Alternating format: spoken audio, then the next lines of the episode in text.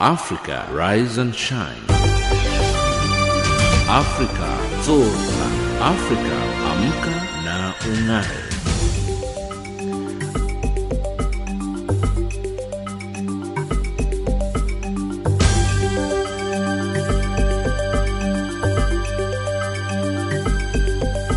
Good morning and welcome to Africa Rise and Shine. This is Channel Africa, the voice of the African Renaissance, broadcasting from Johannesburg in South Africa. We are on the frequency 7230 kHz on the 41 meter band to Southern Africa and 15255 kHz on the 90 meter band to Far West Africa. And I am Lulu Kabu driving the show with Ann Musa, Tabiso Luhuku and Figile Lingwati. Top stories in Africa Rise and Shine at this hour. South Sudan president meets his Kenyan counterpart in Juba. IGAD leaders discuss ways to resettle Somali refugees, and experts stress the role of early action in combating drought in East Africa.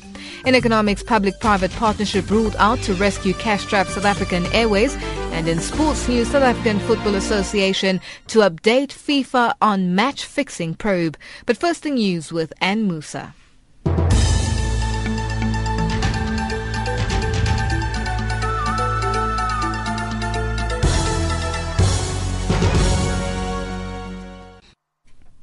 Good morning. South Africa is sending an ambassador to Yemen to engage with authorities following the abduction of two South Africans.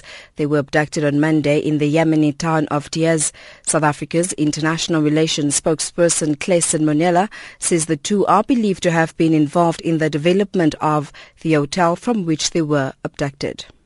We have just received a report from our mission, which is accredited to Yemen, that indeed those two are South Africans. The story we are told is that it's around a land dispute. There's apparently a hotel development they're involved in, and there's a dispute with the landlord, and that explains uh, their abduction.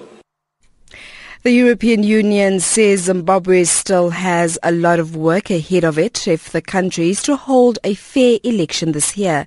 EU's Managing Director for Africa, Nicholas Westcott, who is on a visit to the Southern African nation, says a lot needs to be done if elections are to be peaceful and credible.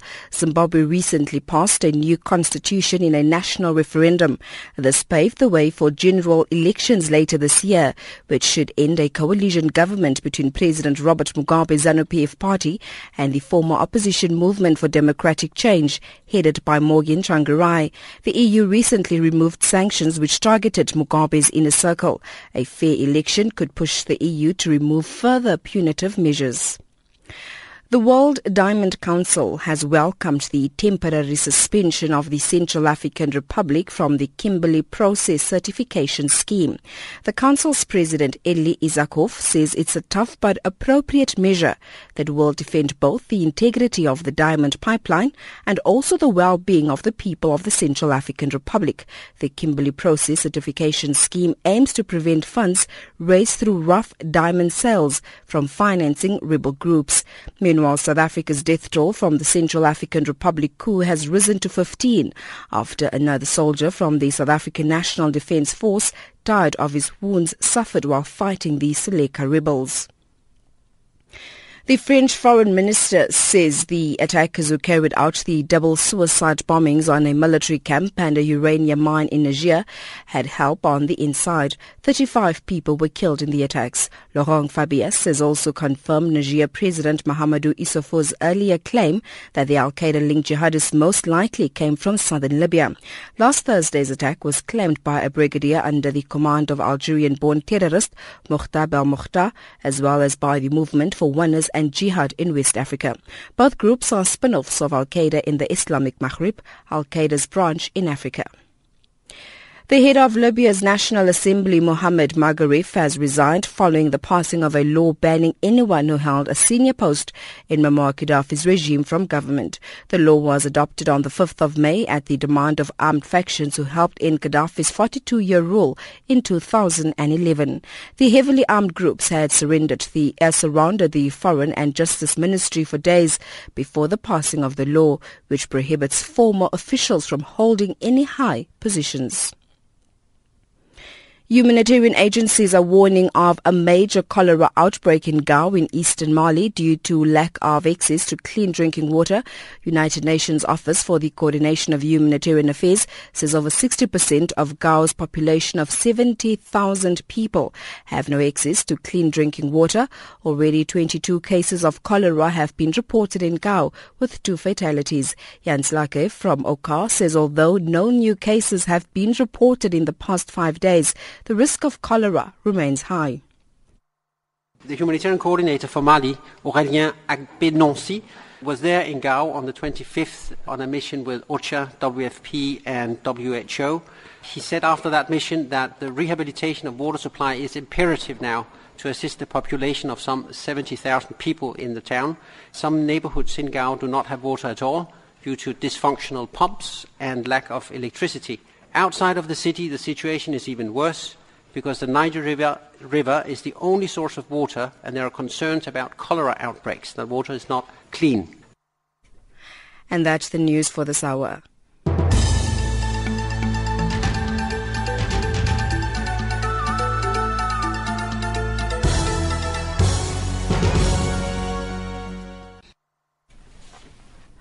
Thank you, Anne, for that news update. In our top story, Kenyan President Uhuru Kenyatta has just concluded a historic visit to South Sudan where he held crucial talks with his counterpart Salva Kiir. The talks were mainly centered on the construction of an oil pipeline from the newly independent nation's capital, Juba, to Kenya's Indian Ocean port town of Lamu. Channel Africa's James Shimanyula has more. The oil pipeline that formed the crucial talks between South Sudan President Salva Kiir and Kenyan leader Uhuru Kenyatta is to be known as the Lamu Port South Sudan Ethiopia Transport Corridor, LAPSSET. The pipeline expected to be completed by 2020 comprises 1,700 kilometers of superhighway and 1,600 kilometers of a modern railway linking Lamu with Ethiopia and South Sudan. The first phase will also include an oil refinery at Lamu and three international airports to boost business and trade in the region. Speaking about the pipeline at a press conference in Juba, Uhuru Kenyatta had this to say starting with the road construction. We want to prioritize that road. We will work jointly together, respective ministries that are concerned with road construction, even with regard to sourcing the financing, that we will actually do it as a joint project. And I'm personally convinced that uh, the fact that the road has already now been designed by the World Bank really now now what we're doing is to ensure that we secure the funding for that particular road. Uh, I want to assure you that Kenya will indeed play her role to ensure all parties to the agreement actually fulfill and live to the letter and spirit of that accord. But ultimately, we will also play our role to ensure smooth and speedy implementation of that agreement for the mutual interest of the two nations. Reflecting on the LAPSSET project, Uhuru Kenyatta pointed out that most importantly is to ensure the success of these projects so that these people can engage in alternative means of finding livelihood as opposed to these traditional means which really have no a day in the modern world. But we must ensure that at least the infrastructure is in place for us to be able to pursue alternative economic activities while at the same time maintaining and boosting security along our common border. Turning to the pipeline itself, Kenyatta explained what he and his counterpart Salva Kiir had agreed to do. The pipeline project, we have agreed that this is again an area where we need to tackle the funding jointly together to carry the project as a joint Kenya South Sudan project in order to ensure both economic viability and also to ensure that we fast track the process of starting the actual construction. You know, of course, we have already established and are in the process now of building the first three berths in Lamu, which is the beginning. For South Sudan, the LAPSSET corridor will be a new lifeline to the outside world. It could not have been more timely too for the new and landlocked nation. South Sudan counts on its oil revenue to bolster its economic growth. The oil exit to the international market has over the years before South Sudan gained independence and after that nation became Africa's 54th nation, passed through North Sudan's Port Sudan on the Red Sea. Reporting for Channel Africa, this is James Shimanyula. Member countries of the Intergovernmental Authority on Development, IGAD, have agreed to support the initiative of governments of Somalia, Ethiopia, Kenya, and the UN High Commission for Refugees on the repatriation of Somali refugees from Kenya and Ethiopia. IGAD states are to convene an international conference in Nairobi to discuss how to settle the Somali refugees. From Nairobi, Mwaigi Konyo reports. African leaders from the Intergovernmental Authority on Development IGAD are expecting to gather here in Nairobi for an international conference on the immediate repatriation of Somali refugees from both Kenya and Ethiopia. According to IGAD sources here in Nairobi, the East African leaders have agreed to support the initiative by governments of Somalia, Kenya and the United Nations High Commission for Refugees to convene an international conference on the repatriation of Somali refugees from Kenya and Ethiopia. According to a statement released by the Kenyan government, Kenya and Somalia will co-chair the conference and will invite the input of Somali stakeholders on how to resettle refugees in an orderly fashion. Speaking to the media early this month, the Somali President Hassan Sheikh Mahmoud said the conference will discuss how to resettle all Somali refugees on a smooth and organized manner. We agreed together that in August this year there will be a conference in Nairobi whereby the Somali government, the Kenyan government and the UNHCR will be discussing on the smooth and uh, uh, organized, how smoothly and organized manner the Somali refugees will come back to Somalia. So discussions started, but it's at its preliminary stage, and we hope by the end of the year we will have a very clear roadmap in place for the return of close to 2 million Somalis back to Somalia. In recent months, President Hassan Sheikh Mahmoud of Somalia has assured member countries of IGAD that his country was stable enough for its citizens to return home. And due to the increasing cases of insecurity along the Kenya-Somali border, Nairobi government has heightened its decision to control the influx of Somali refugees in the country. And since last year, the Kenyan government has closed further registration of Somali refugees in Kenya, including closure of all registration centers for Somali refugees in the country. And according to the spokesman for the United Nations High Commission for Refugees in Nairobi, Mr. Emmanuel Nyamberi, most of the Somali refugee camps in Kenya are heavily congested due to the increasing influx of Somali refugees in Kenya. Overcrowding is there, definitely. Not only in Dadaab, but also in Kakuma. It, it causes concern to us because already, as we speak, we have more than 500,000 refugees in Dadaab. In Kakuma, we have more than 150,000 people in, in Kakuma. So congestion has been an issue. Having more people going down to the two camps definitely is a challenge that we need to deal with and we need to deal with it working with the government of Kenya. According to Nairobi authorities, the Somali refugees have been linked to insecurity in Nairobi and other parts of the country, including Garissa town and Dadaab refugee camp. And with the forthcoming international conference on the repatriation of the Somali refugees, it now remains to be seen how soon this will be implemented, especially since Somalia is still fragile. Reporting for Channel Africa, Mwaigi Konyo in Nairobi. With the frequency and intensity of drought on the increase in the Horn of Africa, countries in the region are being urged to build their resistance to withstand potential disasters. That's one of the messages coming out of the Global Platform for Disaster Reduction held last week in Geneva.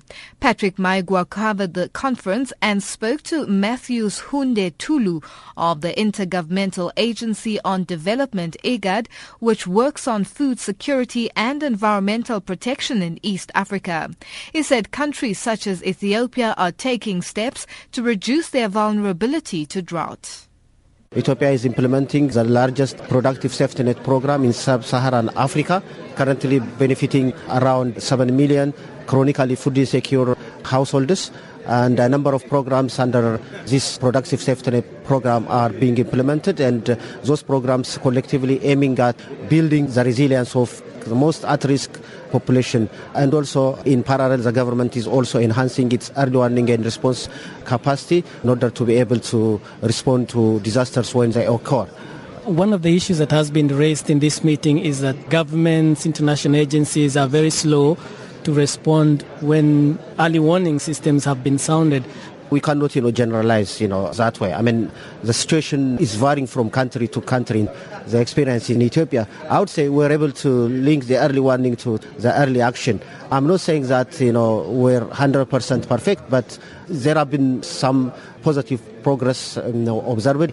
Ethiopia was able to effectively mitigate the effects of that devastating 2010 and 2011 Horn of Africa's drought conditions. That was the reason why a single life was not lost. IGAD, the Intergovernmental Authority on Development, is now currently leading and coordinating the IGAD Drought Disaster Resilience and Sustainability Initiative, which aims at ending drought emergencies in the Horn of Africa.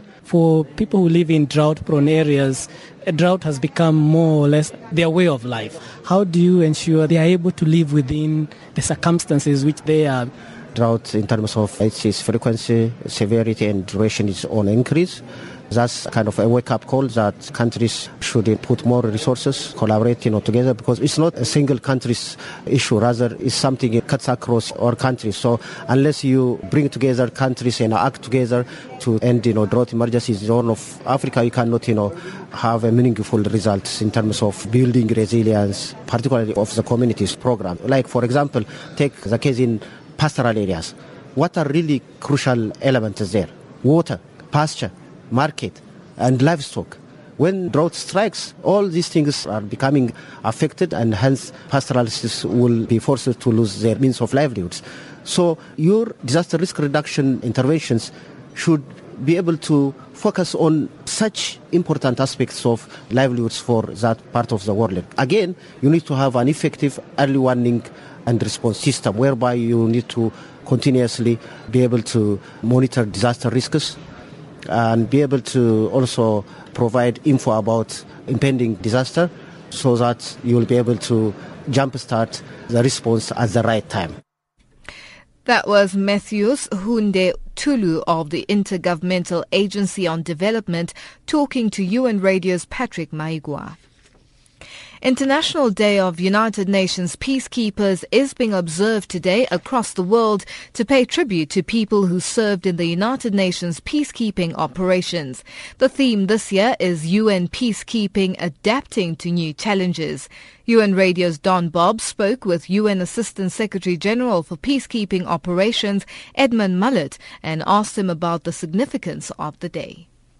Peacekeepers Day is, uh, we see it as a, an opportunity to honor and also to pay uh, tribute to uh, all our colleagues who have lost uh, their lives uh, while serving with, uh, with UN peacekeeping.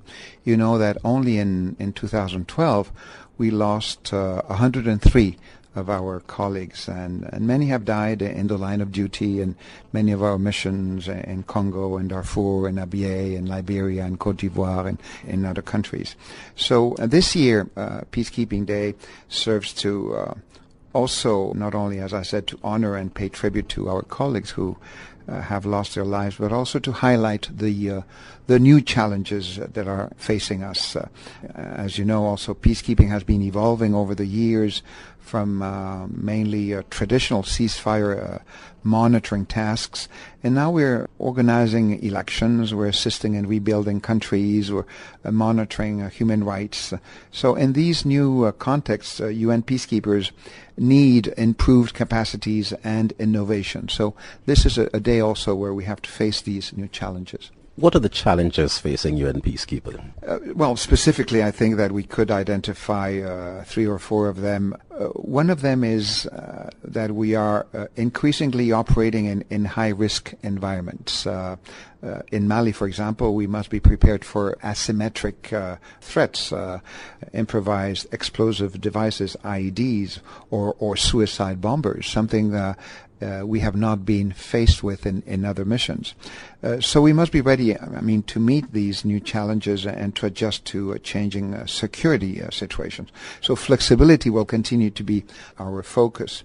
The other challenge is that for some people, some observers, some uh, troop contributing countries, some member states, we are entering new ground, the, the, use of force and, and, and counterterrorism. And I think this is a, a misperception, so we, we have to fight that. For example, the, the use of force right now by MONUSCO with this newly created uh, intervention brigade that, that, was authorized by the uh, Security Council. This is uh, an exception and it's not the rule. In Mali, uh, recently created mission, we will not be involved. We will not be conducting uh, any counter-terrorism uh, activities at all. We will use force as in other missions to uh, protect civilians and, and to protect uh, ourselves, the, the UN, the UN presence. So I think we need to um, uh, improve the effectiveness and performance of, of our missions. This is another challenge. Uh, we need to deliver in a, in a more robust uh, way, and uh, this uh, requires uh, a clear political framework that we are asking from the Security Council. We also need adequate capabilities and capacities and and also the uh, political will on the part of our contributors. For example, the use of uh, UUAVs uh, could help. We call this UUAVs because it's unmanned aerial vehicles. So we want to make sure that people understand that even if they're the traditional UAVs of unmanned aerial vehicles, they're also unarmed because this is only for protection of our troops, for preventing clashes or problems on ground. So I think the use of UAVs and new technologies is important. UN Assistant Secretary General for Peacekeeping Operations Edmund Mulet talking to UN Radio's Don Bob. We now cross over to Thabiso Luhuku for our economics update.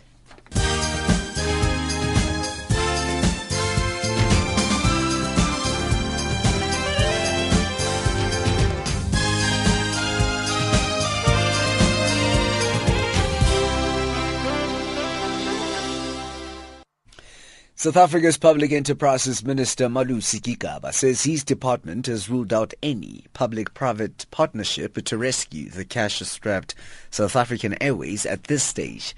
Gigaba has been addressing financial watchdog SCOPA in Parliament yesterday on the future of SAA after it had sought a $500 million guarantee from government to recapitalize its operations. The national carrier has repeatedly requested government to fund it in order to stay afloat. Gigaba says a private partnership by the Swiss government with Swiss Air has failed to achieve the desired results. Insofar as SAA and what options for the future, uh, I, I think at the present moment we, we are not looking at an option which would include a PPP. Uh, that hasn't been considered since the the collapse of the uh, Swiss um, partnership. South Africa remains one of the most diverse regions in Africa for its proliferation of successful mobile money business models being championed by banks, mobile network operators, third-party providers and retailers. This is according to Emma Pierce, director of the annual Mobile Money Africa Conference and exhibition underway in Johannesburg. Nhlanhla Mahlangu reports. Now in its fifth year, the annual Mobile Money Africa Conference and Exhibition has established itself as the continent's leading event, focused exclusively on building and showcasing the surging mobile money industry. The event has built up a solid track record in attracting the leading mobile banking, mobile payment, mobile money transfer and mobile commerce visionaries in the world. South African telecoms operator MTN Group says revenue has grown by nearly 6% in the first four months of the year as it added more subscribers, particularly in its key Nigerian market. The mobile company, which has operations in 22 countries, expects to have 200 million users by the middle of this year. Nigerian revenue was boosted by favorable rand exchange rate against the dollar. World Bank Vice President for Financial and Private Sector Development Janamitra Devan says the Global Conference on Innovation and Technology has managed to connect entrepreneurs on the continent with those of the rest of the world. Devan says such gatherings attract great minds who commercialize ideas so as to attract job opportunities. The World Bank group believes that without bringing in the notion of innovation into local development, um, a country or a region or an area just simply cannot be competitive. The fundamental element that's required for competitiveness is for innovation to take place. And with innovation, that's where jobs uh, uh, get manifested. There have been real ideas coming together that have commercialized, right? And that's, that's what it is. I don't think the, you know, there's any magic to it except that when you put smart people together, right, and entrepreneurial people together, you get sparks flying. Ugandan shilling is ahead of Treasury bill and bond auctions this year and next week, at which interest from foreign buyers could offer the currency support. The Bank of Uganda is due to auction $38.3 million worth of Treasury bills of all tenures, followed by a sale of three and five year Treasury bonds. The local currency has risen 3.2% against the dollar in the year to date, having hit a 14 month low in January. Financial indicators at this hour. The US dollar trades at 969 South African Rand, 66 British pounds, 77 euro. One US dollar is worth 834. Botswana Pulas 517. Zambian Kwachas. Gold $1,387. Platinum $1,449 an ounce. Brent crude oil $103.60 a barrel. Economics update.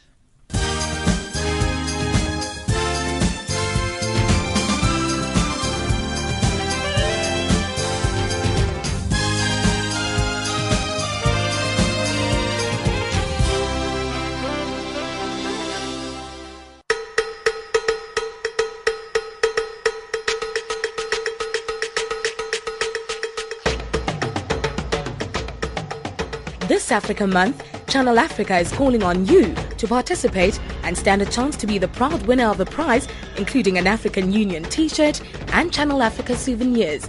All you need to do is answer this very simple question How old does the African Union turn this year?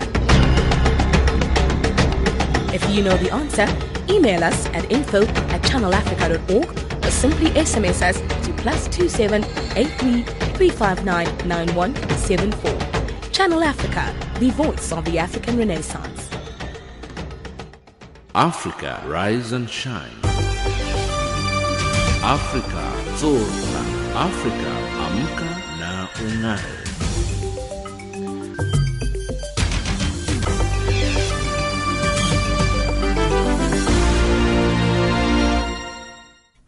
Thank you, Tabiso. South Africa remains one of the most diverse regions in Africa for its proliferation of successful mobile money business models being championed by banks, mobile network operators, third-party providers and retailers. This is according to Emma Pierce, director of the annual Mobile Money Africa Conference and Exhibition underway in Johannesburg. More than 200 of the continent's leading industry experts are attending the conference, which concludes today. Nhlanhla Mahlangu reports. Now in its fifth year, the annual Mobile Money Africa Conference and Exhibition has established itself as the continent's leading event, focused exclusively on building and showcasing the surging mobile money industry. The event has built up a solid track record in attracting the leading mobile banking, mobile payment, mobile money transfer, and mobile commerce visionaries in the world. Conference Director Emma Pierce says with a focused agenda, the Mobile Money Africa Conference and Exhibition offers a premier platform for mobile money practitioners to share their expertise, experience, and insight that have helped transform Africa into one of the world's foremost mobile money leaders. Mobile Money Africa is uh, an event that brings together the key players from across the um, African mobile financial services ecosystem uh, to really share ideas and innovation and um, collaborate, I suppose, to solve some of the region's most pressing issues. Manzi Kolu is a manager at Eko Financial Services in India. She's also one of the speakers at the conference. She says the event is a good platform to bring stakeholders together. In Africa, so it's a growing market. It's a very new market. Uh, there is a lot to learn. Uh, the, from, uh, from, the regulators' perspective, they are still trying to form the regulations. From the banking institutions' uh, perspective, they are still trying to see what kind of a model they need to follow.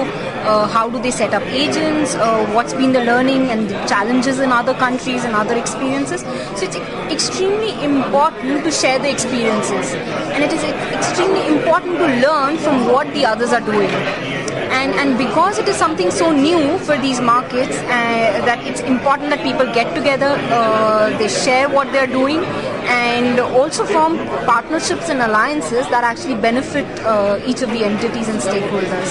So I think from that perspective, events like this are extremely are a very good platform to bring stakeholders together. The conference offers delegates a platform to discuss collaboration, moving the market forward, and the different business models for the industry. Rizwan Jaffa is a vice president of sales at Telepin Software in Canada. So we've been uh, participating with mobile money forums, in particular with this group, for, for many, many years. So in fact, I think that we were the very first ones to sign up with them. With our deployments in West Africa, North Africa, and Eastern Africa, we are now looking to expand heavily into sub-Saharan regions. And uh, our goal is to ensure that the underbanked and the underserved have a voice in the financial institutions so that they can actually provide for themselves and improve their quality of life. Organizers of the Mobile Money Africa 2013 conference say the continent accounts for 15 of the top 20 countries globally in terms of mobile money usage. They say it's an ultra competitive space with numerous offerings launched in key regions where there's a high rate of adoption of mobile technology, such as Kenya, Nigeria, Uganda, and South Africa. Some of the offerings launched recently include M-Pesa and UCash. Reporting for Channel Africa, I am Nhlanhla Mahlangu in Johannesburg. An agreement to work on an action plan to prevent and reduce non-communicable diseases is one of the outcomes of the session of the World Health Assembly that has just concluded in Geneva. Since Monday last week, health ministers as well as United Nations and other health experts from around the world have been discussing a number of public health issues.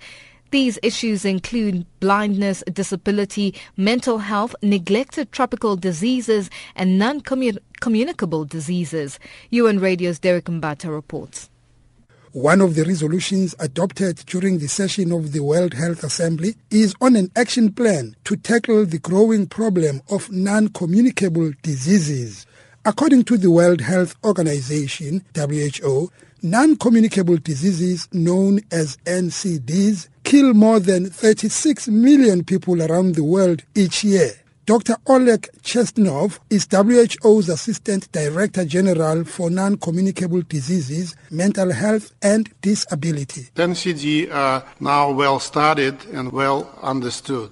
They give us a big advantage. For example, countries have found a way to cut back deaths from the heart attack and reduce cancer incidence. We now have a strong evidence base and rich menu of options of best practice to choose from. Dr. Shanthi Mendis, who coordinates the WHO's global program for the prevention and management of non-communicable diseases, says the action plan for these diseases has two components. One is a set of actions for member states, a set of actions for UN partners as well as the Secretariat, and a set of actions for international partners. The other integral component is the global monitoring framework. Both together, therefore, will enable all these actors to implement the actions collectively while monitoring the progress. Non-communicable diseases can be prevented and controlled by changing lifestyles, including stopping smoking and excessive alcohol use, as well as eating healthy food. Dr. Francesco Branca, the WHO's Director of Nutrition for Health and Development, explains why it's important to involve the food industry in the implementation of the action plan for non-communicable diseases. We have to acknowledge the fact that the food system is evolved in a way that we are consuming more and more manufactured food. In developing countries are also affected and we are eating out of home. So those commercial actors which prepare food out of the home and which commercialize food, which distribute food to supermarkets, they all have to be engaged in a common action towards the reduction of non-communicable diseases to make the food environment healthier. Of course, there are different ways to achieve that. Some of the methods to make the food environment healthier are outlined by Dr. Douglas Bettcher, the WHO's Director of Prevention of Non-Communicable Diseases. That includes, for example, reformulation of foods, reducing harmful fat content, reducing salt intake, etc., so that the salt target can be attained. There's a whole list of areas where you do need to have the cooperation of the industry as part of the multi-stakeholder and multi-sectoral collaboration. Dr. Bettcher says the high-level political declaration adopted by the UN General Assembly in September 2011 maps out critical areas of work that would be necessary to have the cooperation of the private sector. It's not only the food sector, it applies across the spectrum. Of course, there is the pariah status of the tobacco industry, which is recognized in the uh, political declaration. Absolutely no engagement or interaction between this organization and the tobacco industry. The food industry or any industry that are brought into discussions must walk the talk. They must be transparent and what they have to offer must be consistent with advancing the goals of the NCD action plan. Dr. Bettcher says a major meeting scheduled to be held in Geneva in July this year is expected to consider the establishment of a United Nations task force on non-communicable diseases to advance implementation of the action plan. Derek Mbata, United Nations. Africa, rise and shine. Africa. Africa, amka na ungae.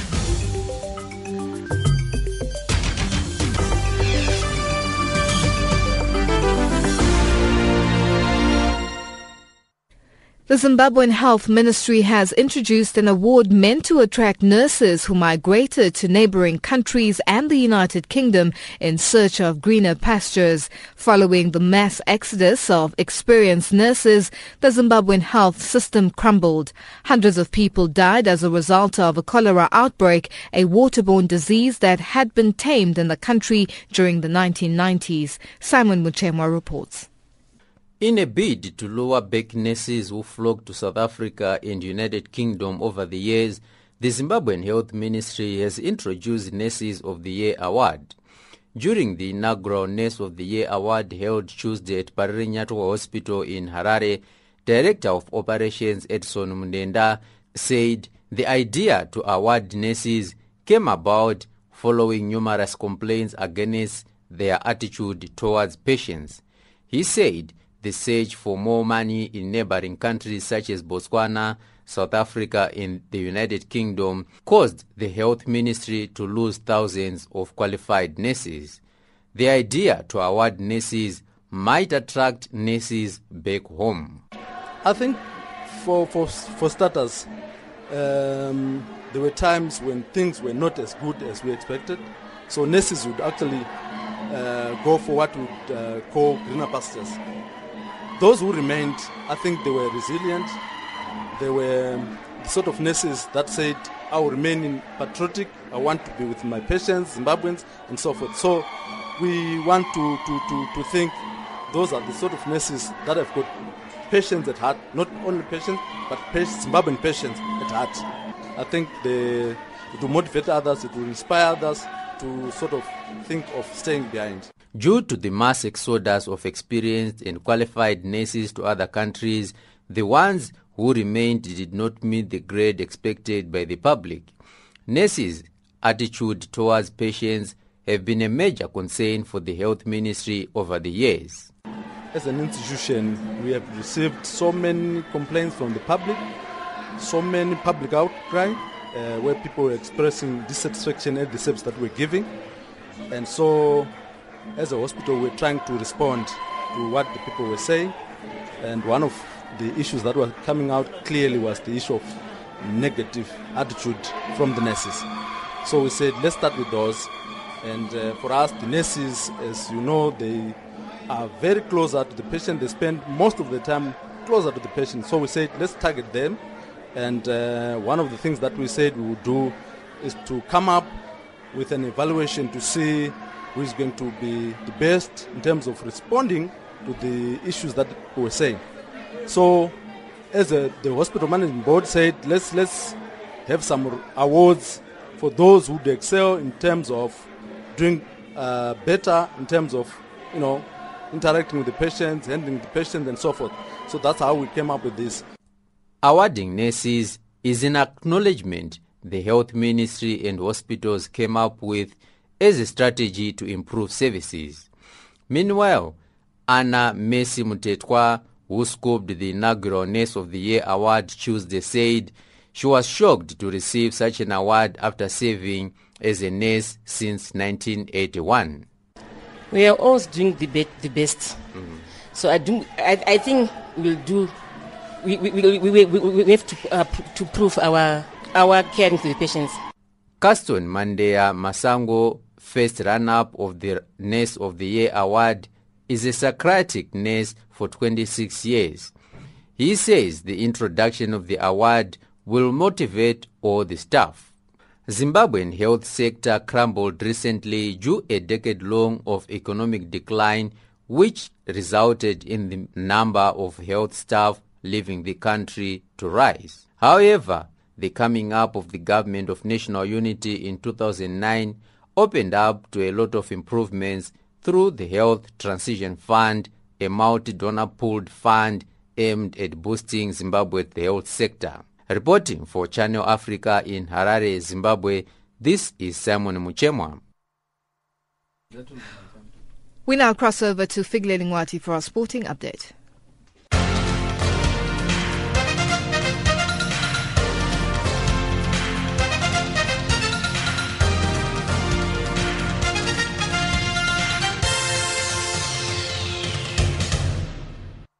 In our sports update this hour, we kick off with football news. The South African Football Association, SAFA President Kirsten Nematandani, is leading a delegation to the FIFA Congress taking place in Mauritius from the 29th of May until the weekend.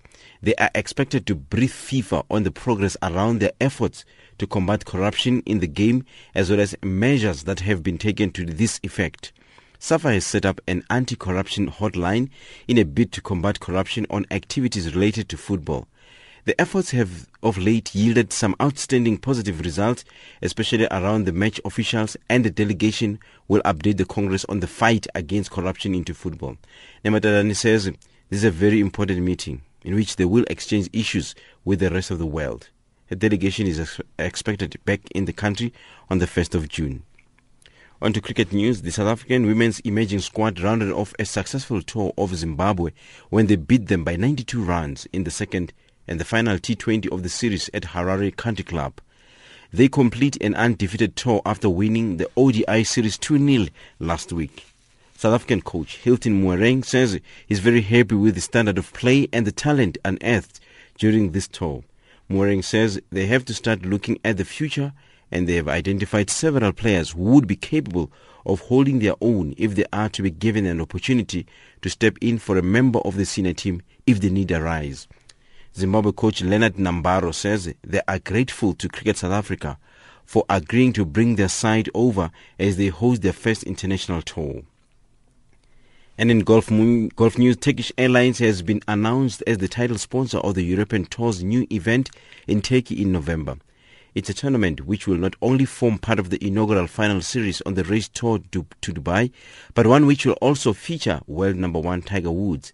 The Turkish Airlines Open will take place at the Montgomerie Maxx Royal in Belek, Antalya, and will have a 78-man field. Chief Marketing Officer at Turkish Airlines, Faruk Chizmechiglu. We are actually involved in most sports events like football, basketball, tennis, and golf. It's also very important for us because golf lovers and golf players are key, let's say, let me say, key passengers or key customers for airline business as well. And uh, as our sponsorship strategy involves, you know, investing in sports events mostly, So golf, we cannot exclude it. It's not possible, and uh, that's why we uh, we are now focusing on uh, organizing this kind of golf tournaments in Turkey. Chief Operating Officer and Director of International Policy for European Tour, Keith Waters, says this partnership will benefit both, both parties. It's very important for the European Tour to, to find a sponsor of the magnitude and international profile of Turkish Airlines. It's an excellent announcement. It's an excellent addition to the European Tour schedule. It's a new destination for the European Tour, so uh, very pleased. We were very fortuitous that um, when we were um, designing or trying to uh, secure the final three events that uh, Turkey happened to be in the right place at the right time and uh, it's, it's worked out very well for both parties. And finally, the number one ranked tennis player, Novak Djokovic, pulled out a tight first set en route to a 7-6, 6-4, 7-5 victory in the first round against David Goffin, a Belgian who was the surprise of Roland Garros a year ago. Djokovic, who has won the Australian Open four times and the US Open and Wimbledon once each, says he really would love to pick up his first trophy at Roland Garros to make a full assortment. Earlier, Samantha Stosur, the ninth seed, Australian knocked out 42-year-old Japanese Kimiko Date Krumm 6-love and 6-2. Date Krumm became the third oldest player to compete in women's singles in the tournament. Samantha Murray reports. At 42, Date Krumm is the third oldest player ever to play at Roland Garros. There are 57 players in the women's singles draw who weren't even born when she made her French Open debut in 1989. Date Krumm eventually got into the scoreboard in the fourth game of the second set, but she was powerless against the Aussie, who cruised to a 6-love, 6-2 victory in just over an hour. France's hope in the women's draw, Marion Bartoli, had to overcome a lengthy rain delay and a tenacious Olga Govortsova of Belarus before advancing to the second round. The 13th seed produced a hard-fought victory, overcoming three match points and serving an epic 14-minute final game to score a 7-6, 4-6, 7-5 win. That's your sport news this hour.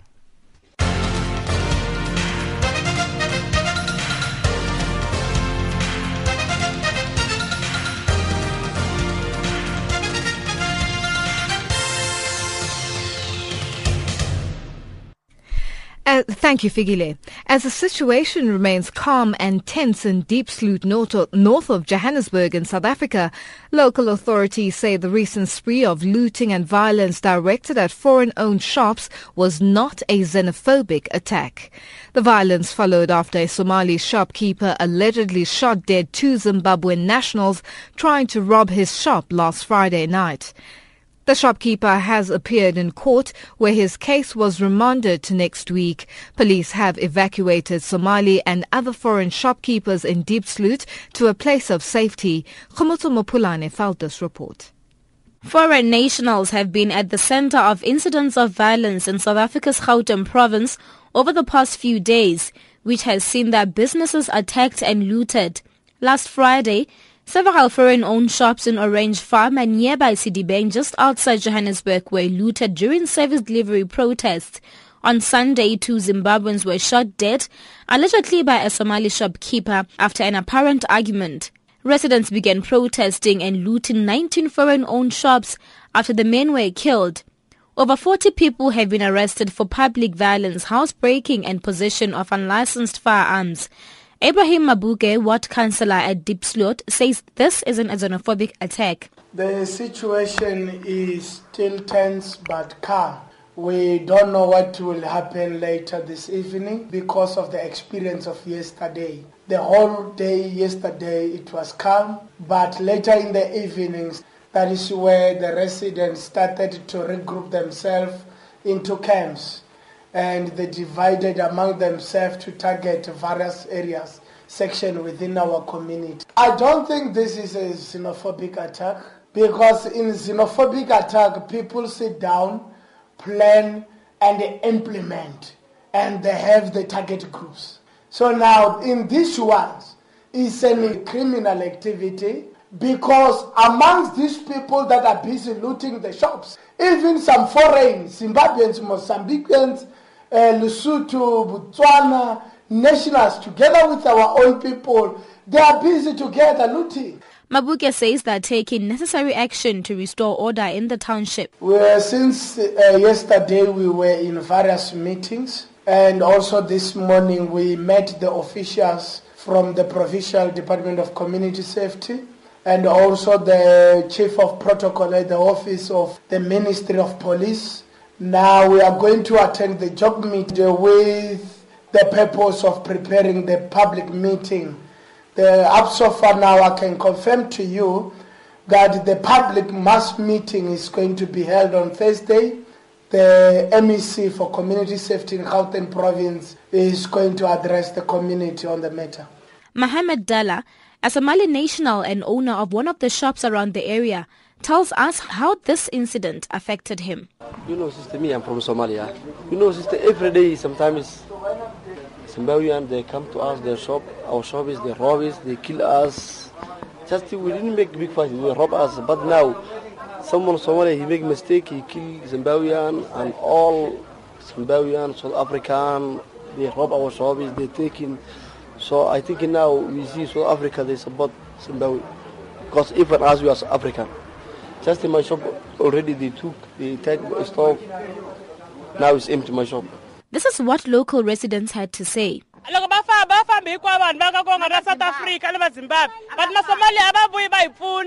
When these people who are foreigners leave our country, all of them must go, including Zimbabweans. But Somalians should not leave because they are very helpful. They supply us with lots of grocery and food. Let them come back and we want them back. I feel bad that they killed people. We want them because there is no food. I want to buy food now. I can't. I have to go to the mall and I will spend more money than I would have had they not looted. When the second person was killed, I was there, so I feel bad and sorry for them. The thing is from the government to tell the truth. Because of without the fingerprints is a problem. Everyone can do anything that you want. The government should toughen up their laws because anyone can do whatever they we want. want it for the what happened here what? shows But- that the, the. Somalis Come took allow, or what? advantage. And we sell it. If Zuma was to come here, we can I'll tell him that, that his laws are weak. And He has to make tough laws because there is corruption. You can't just pay someone and get away with crime. Everyone will get it. Jojo, it's in fast. motho wa itse gore okay na le tšhelete i can do anything that i want and then i'll pay. E zuma na ka tla mo bona. Nna ntho e ka botsang yona ne nka mmotsa gore ne molao wa gae o weak a strong wa bona. Santse a be strong because of a le strong. Maybe time a ka itsela molao ka matsogong wa bona. As police continue monitoring the area, Elas Takure, spokesperson of a group of Somali and Ethiopian nationals affected by the violence, say they are compiling a report for the authorities and also intend on going to human rights organizations. Now we're gonna make a meeting. After the meeting, we're gonna go straight to police station, and then we're gonna. After that, when we can, we're gonna go to human rights. So unless we don't have any choice or we don't have any right here to stay here, so already our shelter is already broken. Okay, we are all, all we are outside. You see all these guys, they got only this clothes and then these shoes, the one we are using. Other thing we don't have. Everything is robbed. Okay, we don't know where we are going. We are all painful. The Gauteng government has described as totally unacceptable the so-called xenophobic attacks against foreign nationals.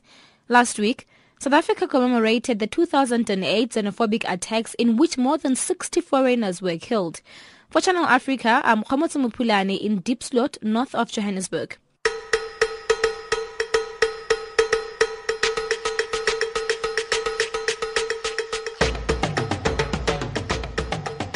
This Africa Month, Channel Africa is calling on you to participate and stand a chance to be the proud winner of a prize, including an African Union t-shirt and Channel Africa souvenirs.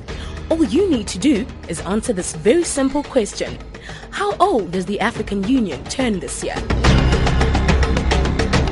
If you know the answer, email us at info at channelafrica.org or simply SMS us to plus 27 83 359 9174. Channel Africa, the voice of the African Renaissance. Africa, rise and shine. Africa, zora, Africa, amuka na unai.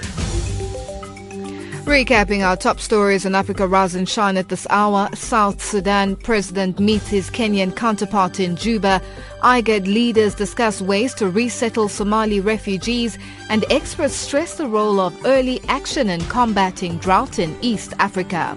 That wraps up Africa Rise and Shine today from myself, Lulu Gabu, producer Pumuzo Ramagaza, technical producer Sviso Mashiko, and the rest of the team. Thank you for joining us. For comments about our show, send us an email at info at channelafrica.org or write to us at Africa Rise and Shine, Channel Africa, PO Box 91313, Auckland Park, Johannesburg 2006, or send us an SMS to plus 2783 359 9174.